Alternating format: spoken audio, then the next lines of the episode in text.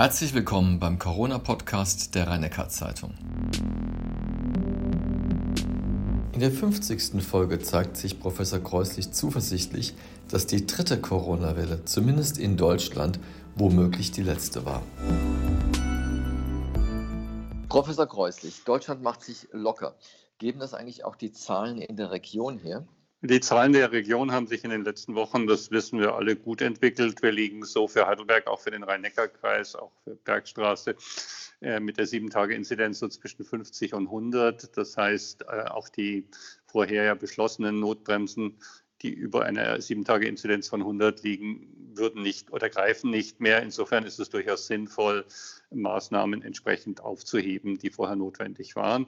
Ähm, wie umfangreich man das macht oder nicht, das ist natürlich immer eine individuelle Frage. Persönlich bin ich der Auffassung, dass alle Dinge, die im Außenbereich sind, äh, jetzt entsprechend zu ermöglichen, absolut sinnvoll und nachvollziehbar ist bei der Frage, ob man Gaststätten auch im Innenbereich mit allen Regeln und Abstand und so weiter öffnet, da hätte ich persönlich lieber noch etwas gewartet. Möglicherweise ist aber die aktuelle Situation mit den Fixedferien und der Situation, dass man dann eben auch entsprechend eine Möglichkeit für die Gaststätten schaffen wollte, hier im Vordergrund gestanden. Ist vielleicht auch einfach in dem Fall dem Wetter geschuldet, weil es ja relativ viel regnet.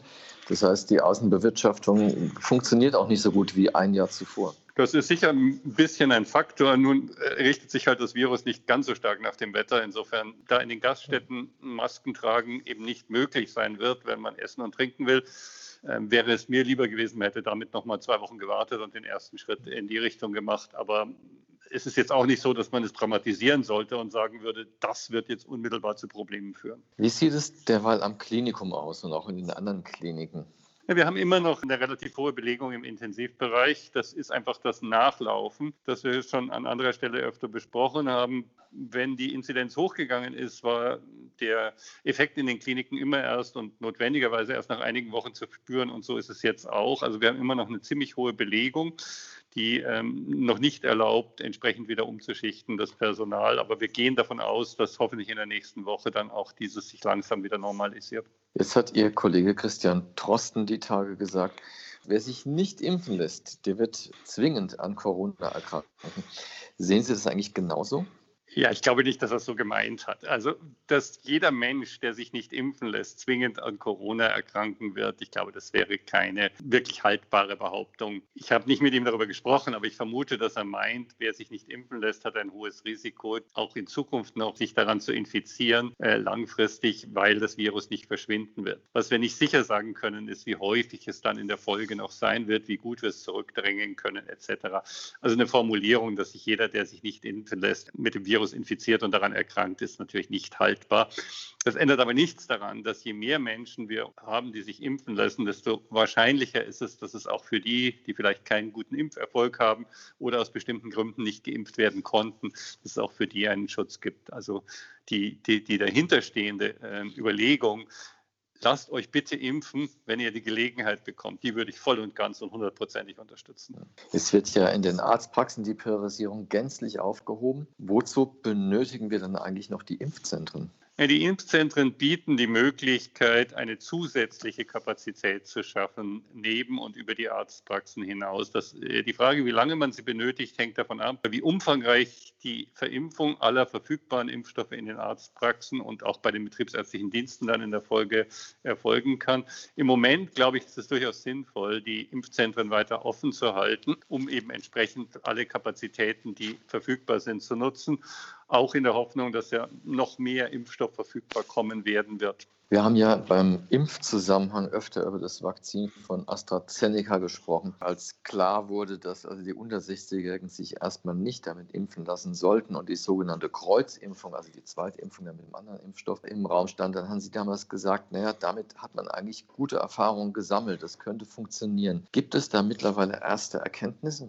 Also ich kenne noch keine äh, veröffentlichten oder öffentlich zugänglichen Daten aus Studien, die in einer Erstimpfung mit AstraZeneca und dann einer Zweitimpfung mit einem mRNA, das ist ja dann immer der Zweitimpfstoff, den man wählen würde, entweder von BioNTech, Pfizer oder von Moderna, die dafür Ergebnisse haben. Vor kurzem ist berichtet worden aus Oxford, die ja damit begonnen haben. Der Impfstoff AstraZeneca ist ja von der Universität in Oxford auch ursprünglich ja. entwickelt worden.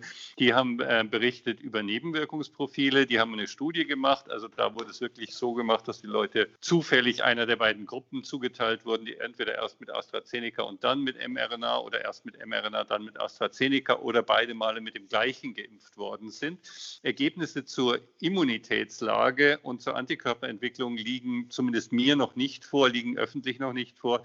Nebenwirkungsprofile liegen vor, die sagen, dass die Nebenwirkungen im gleichen Spektrum waren, also keine anderen Nebenwirkungen. Also ich meine jetzt die üblichen impfassoziierten Nebenwirkungen. Ich spreche nicht von der extrem seltenen Hirnvenenthrombose, sondern die üblichen Nebenwirkungen, Müdigkeit, auch mal Schüttelfrost, Fieber, Schmerzen.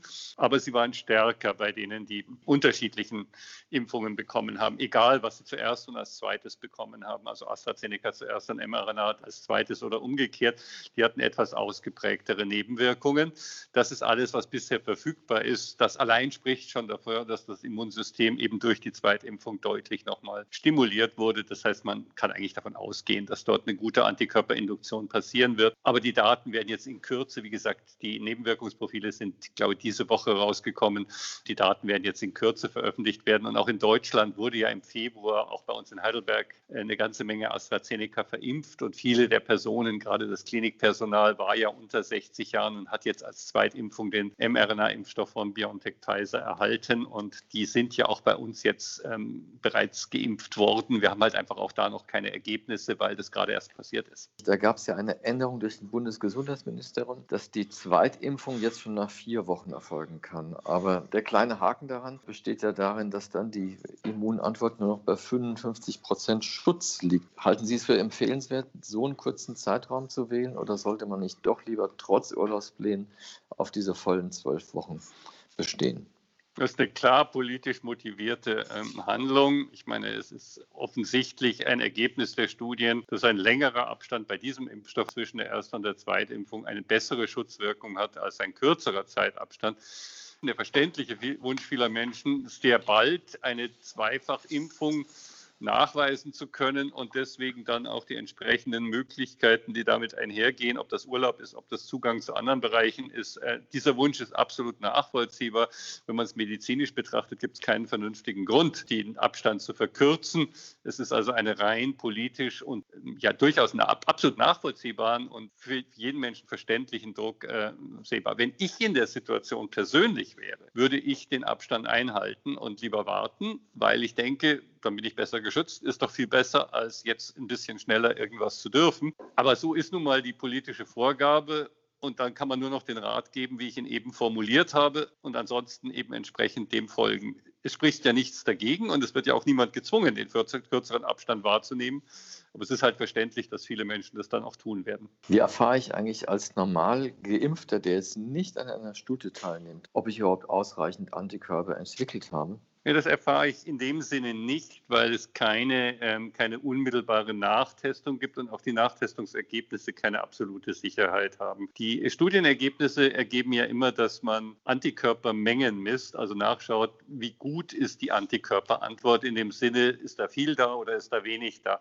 Ob diese Antikörper dann alle Viren auch tatsächlich inaktivieren, ist auch dann nicht sicher festzustellen. Aber man kann eine gute Vorhersage machen. Wenn so viel Antikörper drinnen ist, dann ist es wahrscheinlich schon okay. Ansonsten ähm, gibt es diese Information nicht. Die gibt es aber auch bei anderen Impfstoffen nicht. Wenn ich mich also gegen Grippe impfen lasse, kriege ich auch keine Aussage, wie sicher bin ich jetzt dagegen geschützt, sondern nur die statistische Aussage, dass man sagt, naja gut, im Schnitt sind so und so viel Prozent mit dieser Grippeimpfung geschützt. Das gleiche gilt hier, also bei den mRNA-Impfstoffen so um die 90 bis 95 Prozent Schutzwirkung. Ob ich jetzt bei den 90 oder 95 Prozent bin, kann ich nicht sicher sagen. Und die Zahl derer, die vielleicht noch infiziert werden können, ist noch etwas größer als die derer, die vielleicht krank werden. Insofern empfiehlt sich weiterhin, solange wir entsprechend nicht niedrige, zwar niedriger werden, aber noch durchaus zu hohe Infektionszahlen haben, die entsprechenden Schutzmaßnahmen. Da kommen wir wieder auf den Punkt von vorhin, Gaststätten im Innenbereich öffnen für Geimpfte.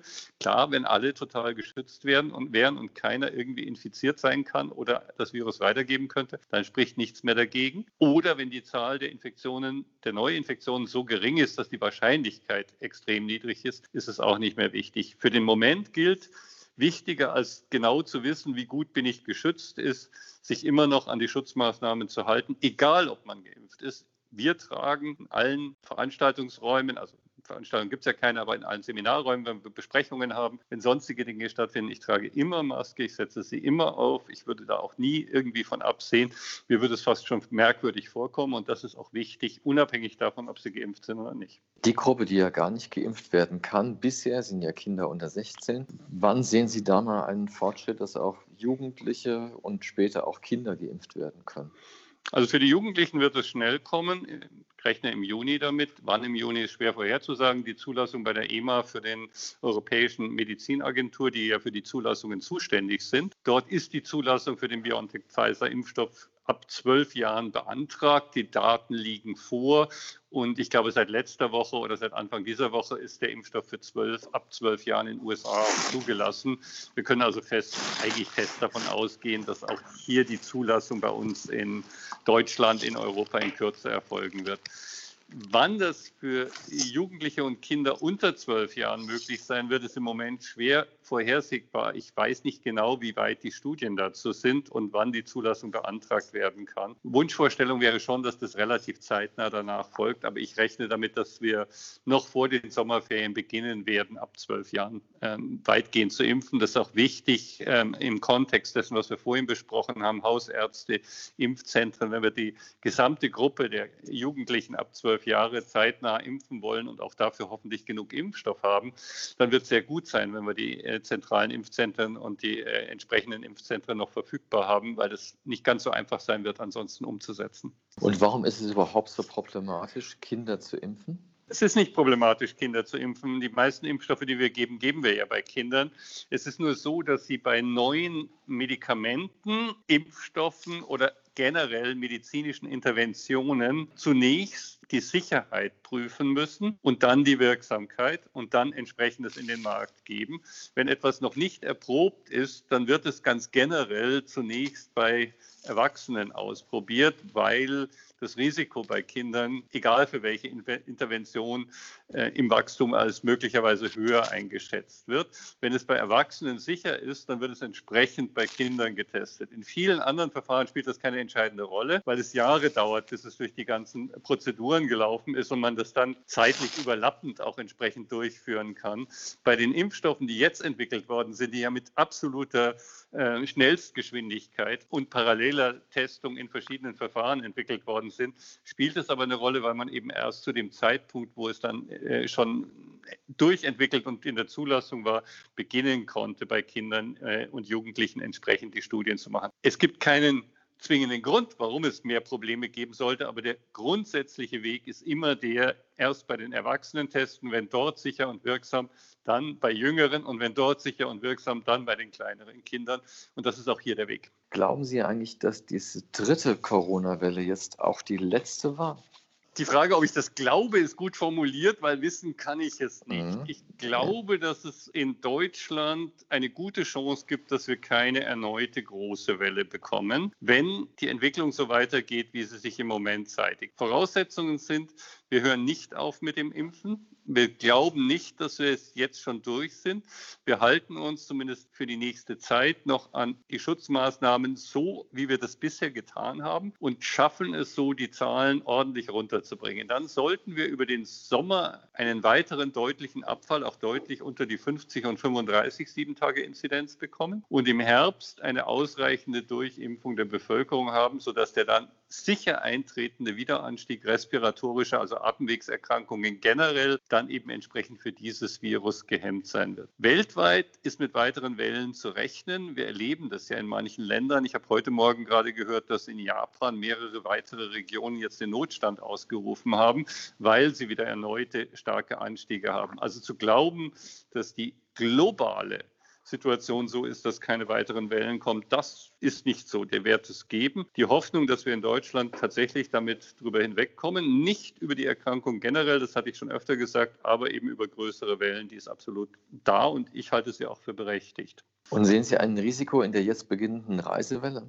Es ist immer so, dass in einer Reisesituation das Rückbringen von Infektionen eine Möglichkeit ist. Ich erinnere an Ischgl, ich erinnere auch an den letzten Sommer und andere Situationen. Andererseits, wenn viele Menschen geimpft und äh, sich an die entsprechenden Schutzmaßnahmen halten, dann ist die Wahrscheinlichkeit, dass sie infiziert werden, eben entsprechend auch geringer. Äh, ich empfehle jedem, sich nicht in Regionen zu begeben, in denen sehr hohe, insbesondere auch Varianteninfektionszahlen vorliegen. Also aus Indien hört man Schreckliches, aus Nepal hört man Schreckliches. Im Moment wären das sicher Reiseziele, von denen ich dringend abraten würde. Das äh, wird ja auch generell getan. Also ich habe allein im, im, im Wissenschaftlerkollegenkreis mehrere Personen, von denen ich weiß, dass der Bruder, der Vater, ein anderer enger Verwandter in den letzten zwei Wochen an Corona in Indien verstorben ist. Es gibt ja viele indische Wissenschaftler auch bei uns. Also das ist eine Situation, da würde ich im Moment dringend davon abraten, hinzureisen. In den Regionen in Mitteleuropa, von denen wir üblicherweise sprechen, auch viele andere Regionen, da muss man sich halt an die Maßnahmen halten und entsprechend vorgehen, dann sollte das auch gut funktionieren.